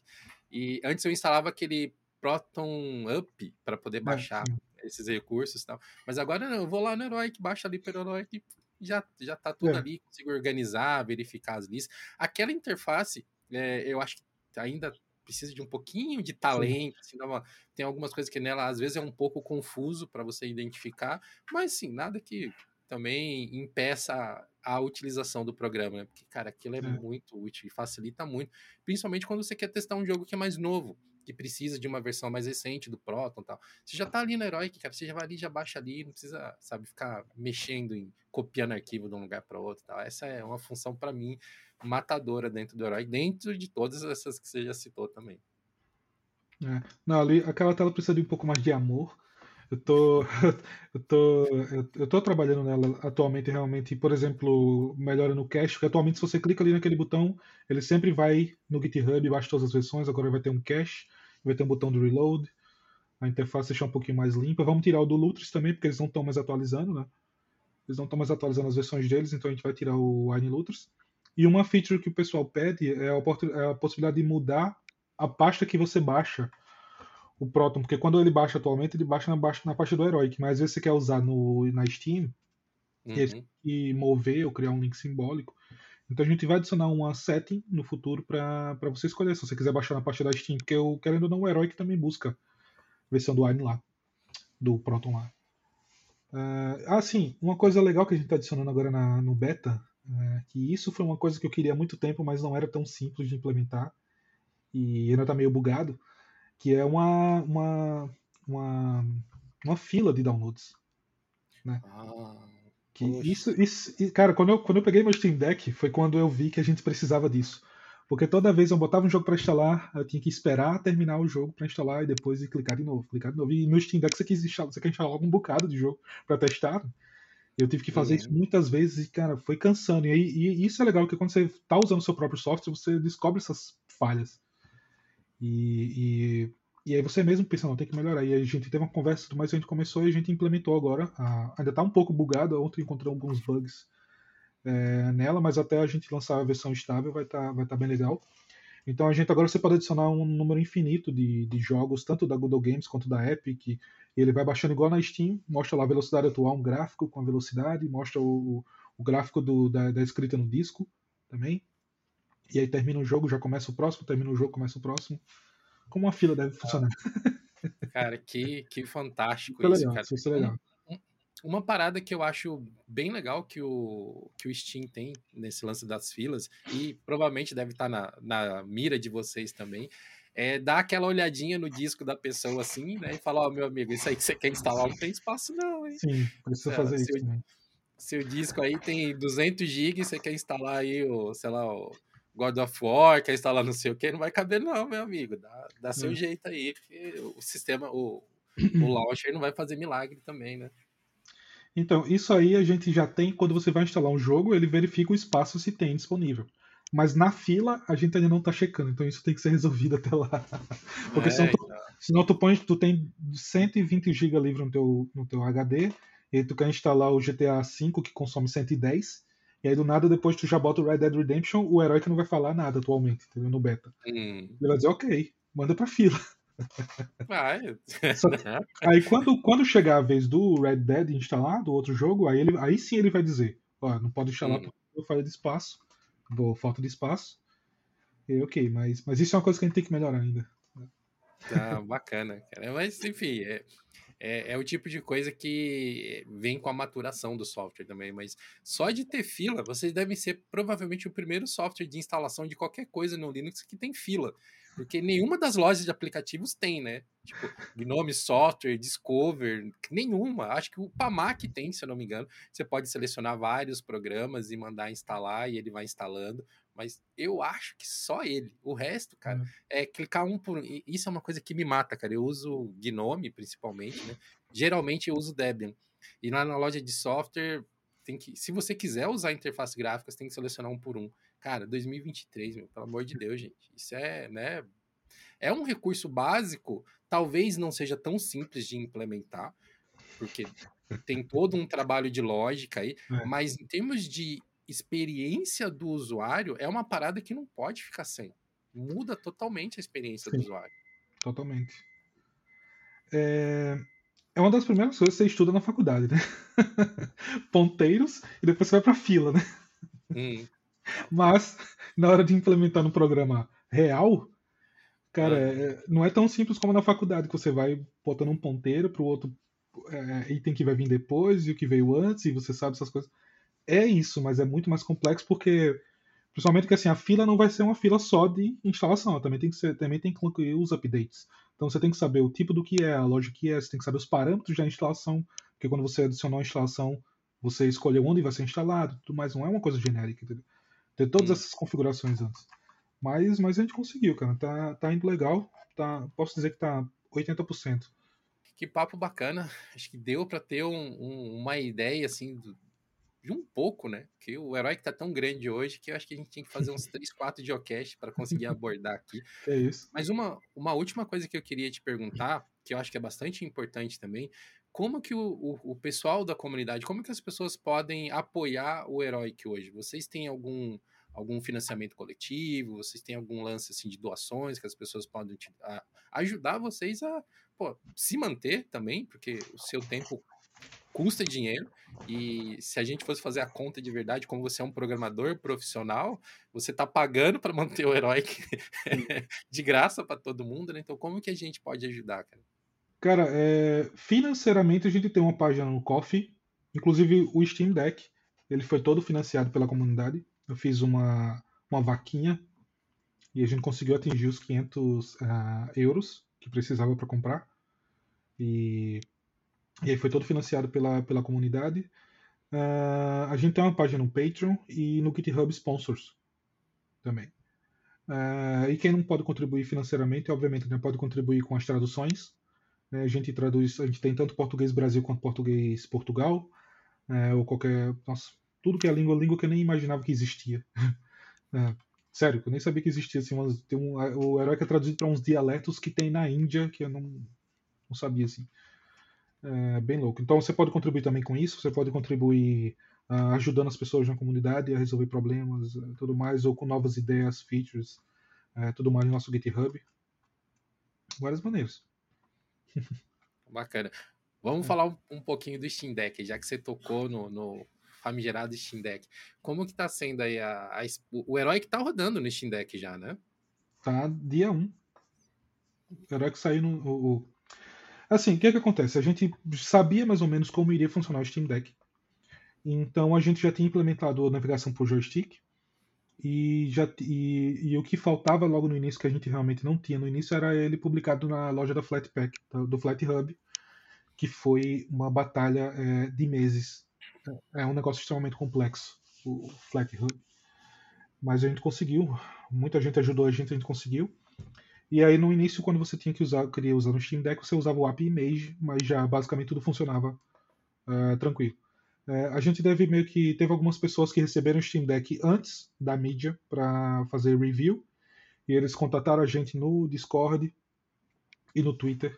Disseram: ah, a gente testou Steam, no Steam Deck e só isso aqui e aquele outro que não funcionou, mas no geral funcionou. Então a gente já meio que se adiantou, corrigiu alguns bugs, teve esse pré, uhum. né? Que bom. E, e, foi legal. Aí depois a gente lançou na Flat Hub e aí muita gente começou a falar, é, muita gente começou a usar. E, e, hoje eu acho que talvez seja a plataforma que tem mais downloads. É, a gente já teve quase 300 mil downloads no Flat Hub. E acho que a maior parte é Steam Deck. Mas como a gente não tem nenhuma forma de traquear né, os nossos usuários, que a gente não tem nenhum tipo de tracking no, no, no app, aí é difícil saber realmente as plataformas. Né? Mas é, aí depois um dos desenvolvedores, um que mora na Alemanha, conseguiu comprar um Steam Deck, que ele se inscreveu logo no início. Depois, então, depois de alguns meses, aí foi quando a gente começou a, a, uhum. a trabalhar melhor. Né? Antes a gente tinha que perguntar para as pessoas como que tava e tudo mais. Eu mesmo só consegui o meu agora já no terceiro é, batch do terceiro trimestre. E aí a gente já conseguiu ver várias coisas que podia melhorar. Mas, é, foi bem boa, foi bem boa. Foi melhor do que eu esperava, na verdade. Achei que ia ser mais complexo uma coisa que eu sempre tive um, um, pouco de medo, assim, dos aplicativos nativos, por assim dizer, rodando no Steam Deck, é por conta da diferença de resolução, né? Porque o Steam Deck ele tem uma tela bem diminuta, se eu não me engano é 720p só a tela dele, né? É 1280 por 920, isso? É, por 800. 1280 por 800 pixels. É que é 16 por 10. Uhum. Então, é. que bom que a, a, proporção é um mais ali pro widescreen, né? É uma tela um pouco mais larga, mas ela tem bem menos pixels, né? E tá aí hum. novamente ó, uma vantagem de ser em Electron, né? Porque vocês conseguem ajustar isso muito mais facilmente sem ter que compilar, né? Sem ter que lançar um programa diferente para ele. Quando a gente já desenvolveu o Steam Deck, a UI, o design já era pensado realmente na menor tela possível que poderia ter. O, desenvolver o, o desculpa. É, então a gente já pensava, ah, existem pessoas que ainda usam notebook que são 720p. Então, realmente, a gente tentava ter as fontes, os tamanhos, os espaçamentos que dessem para você usar tranquilo naquela tela. Então, meio que quando saiu no Steam Deck, a gente não precisou ajustar nada, mas a opção de acessibilidade é uma vantagem, porque aí você consegue aumentar ou diminuir o tamanho das fontes da interface para deixar do jeito que você gosta. Mas por padrão ele já, já, já, já é bem dimensionado, vamos dizer assim. Vejo a hora de pôr minhas mãos no Steam Deck também. Acho que vai demorar um pouquinho por causa do preço, né? E também de conseguir trazer um desse para o Brasil provavelmente tem que fazer aquelas mutretagens, né? Tipo, conseguir alguém de fora que compre e depois, né? Trazer para cá de alguma maneira. Porque, poxa, você, você, acabou de falar foi 500 euros que você pagou aí, né? Cara, 500 euros é uma casa aqui no Brasil. Onde? Onde tu compra casa no Brasil, cara? Com esse dinheiro. É, como que o pessoal fala? É o preço de um palho aqui no Brasil, 500 euros. Talvez. É, cara, que, meu, Flávio, muito obrigado, cara, por, por todo esse papo, todas essas informações que você passou pra gente. Eu sei que você já citou alguns planos para o futuro, mas uma feature assim, uma, para a gente deixar o pessoal que está escutando a gente até agora nesse papo aqui com água na boca, uma feature que vocês estão planejando que deve chegar em breve, assim, que não está sendo muito comentada ainda. Fala, tem alguma exclusividade que você pode comentar aqui com a gente? Sim, tem uma exclusividade. Isso é uma coisa que não tem nos outros launch nem nada, então uh, planejado para o ano que vem, provavelmente primeiro semestre, a gente vai ter um serviço que vai ser gratuito, mas talvez a gente está pensando também em ter alguns planos, onde você vai basicamente poder manter todas as suas uh, informações jogatinas, cloud saves, uh, sua biblioteca online, uh, gerenciar várias coisas da sua biblioteca, tempo de jogo, tudo mais sincronizado. Não importa a loja, não importa se o jogo você que adicionou, se você chegou lá e adicionou um jogo que não é da Google Games ou nada, ou um aplicativo, qualquer coisa, e você quer ter os cloud saves ou qualquer, qualquer outra feature, por exemplo, você quer salvar as configurações de como aquele jogo estava funcionando, entendeu? Isso tudo a gente vai ter esse backup em nuvem. Isso é uma coisa que a gente está planejando para o ano que vem. Então, é, Caraca. Isso, é, isso, isso, vai ser bem interessante, porque aí você vai, não vai mais depender da Google Games ou da, da Epic ter suporte a essas coisas. E o backup de configuração também vai ser bem útil, porque às vezes você muda de uma máquina para outra você não lembra, pô, meu jogo estava rodando com qual versão do Wine, com qual versão do Proton, com quais variáveis de ambiente. E além disso, também a gente vai ter uma forma de, de contribuir com. É, é, vamos dizer, tipo, scripts, ou não scripts, mas assim, uma forma automatizada de configurar um jogo. Uh, você tem hoje, por exemplo, na ProtonDB, muitas vezes você vai rodar um jogo lá, e aí você vê que o pessoal diz, ah, eu tive que instalar tal coisa, ou eu tive que colocar tal variável no ambiente. Então a gente consegue coletar essas informações nesse servidor, e aí quando as pessoas instalarem o jogo, a gente já vai ter uma configuração pré-definida para aquele jogo. Entendeu? Uhum. Então, é, você deseja aplicar a configuração pré-definida, e aí se você não tiver aquele Wine ou aquele Proton baixado, o Heroic já baixa, já baixa a versão do Wine, do, do, do, do DexVK, e, e aí ele já configura o jogo pronto para você rodar, mais ou menos como a Steam faz hoje com o Steam Fixes. Então vai ser tudo isso dentro de um, de um plano. Assim. A gente pensa em fazer um negócio assim básico, gratuito para todo mundo, mas talvez seja uma forma também que a gente pensa em talvez financiar o projeto, sabe? Então talvez a gente talvez a gente não sabe ainda como vai monetizar, mas é uma forma a gente pensa em monetizar também para ajudar o projeto. Cara, que fantástico. Meu, é, eu fiquei animado com isso aí. E acredito Primeira que as pessoas que estão ouvindo também ficaram animadas, porque esse é, esse é, um, é um BO que a gente que é gamer, a gente sempre sempre passa, né? Tipo, ah, você tá numa loja, você tem as suas estatísticas aqui, você tem outra loja.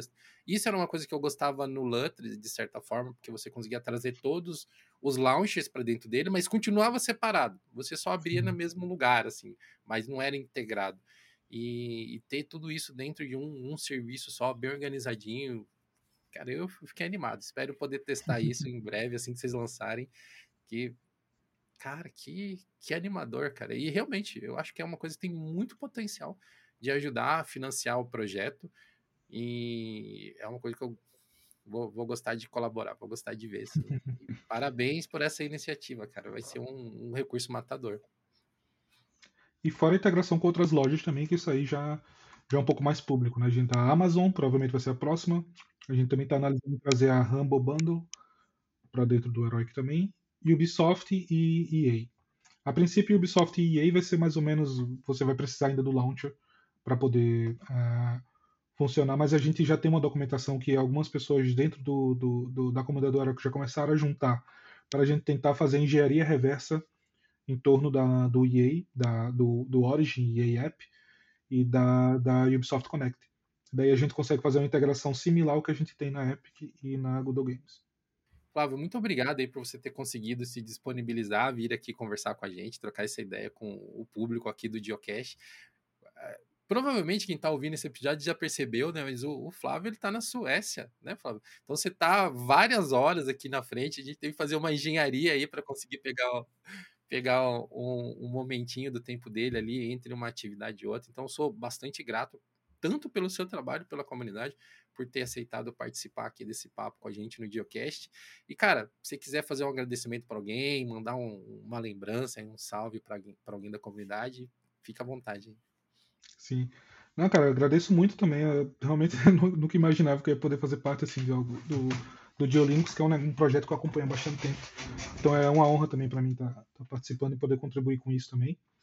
E assim, não tem uma, uma pessoa específica para agradecer realmente a comunidade toda que, que apoia muito o projeto e sempre está dando muita força para a gente continuar e ideias também. Então, é, os desenvolvedores, mas eu acho que eles não vão entender, porque a maioria deles. a gente não tem outros colaboradores no Brasil. A gente só tem é, o pessoal da Alemanha e de outros países. Então, mas é, todos eles, então. mas obrigado pela oportunidade, cara. Eu que agradeço. Agradeço vocês também, todo, todos os ouvintes do Geocast que ficaram com a gente até esse momento. Lembre de entrar no post desse episódio, deixar seus comentários, dúvidas, perguntas que vocês querem mandar para o Flávio, que a gente vai tentar estender essa. É, levar para ele essas informações de algum jeito, né? Esse monte de coisa que ele tem para fazer já, vamos tentar botar mais algumas coisas para ele fazer ainda, para responder dúvidas da comunidade de Linux. Agradeço muito novamente a todos vocês que nos acompanharam até esse momento. Sejam muito bem-vindos a esse episódio especial de inauguração da, da quinta temporada do Geocache e nós nos vemos no próximo episódio.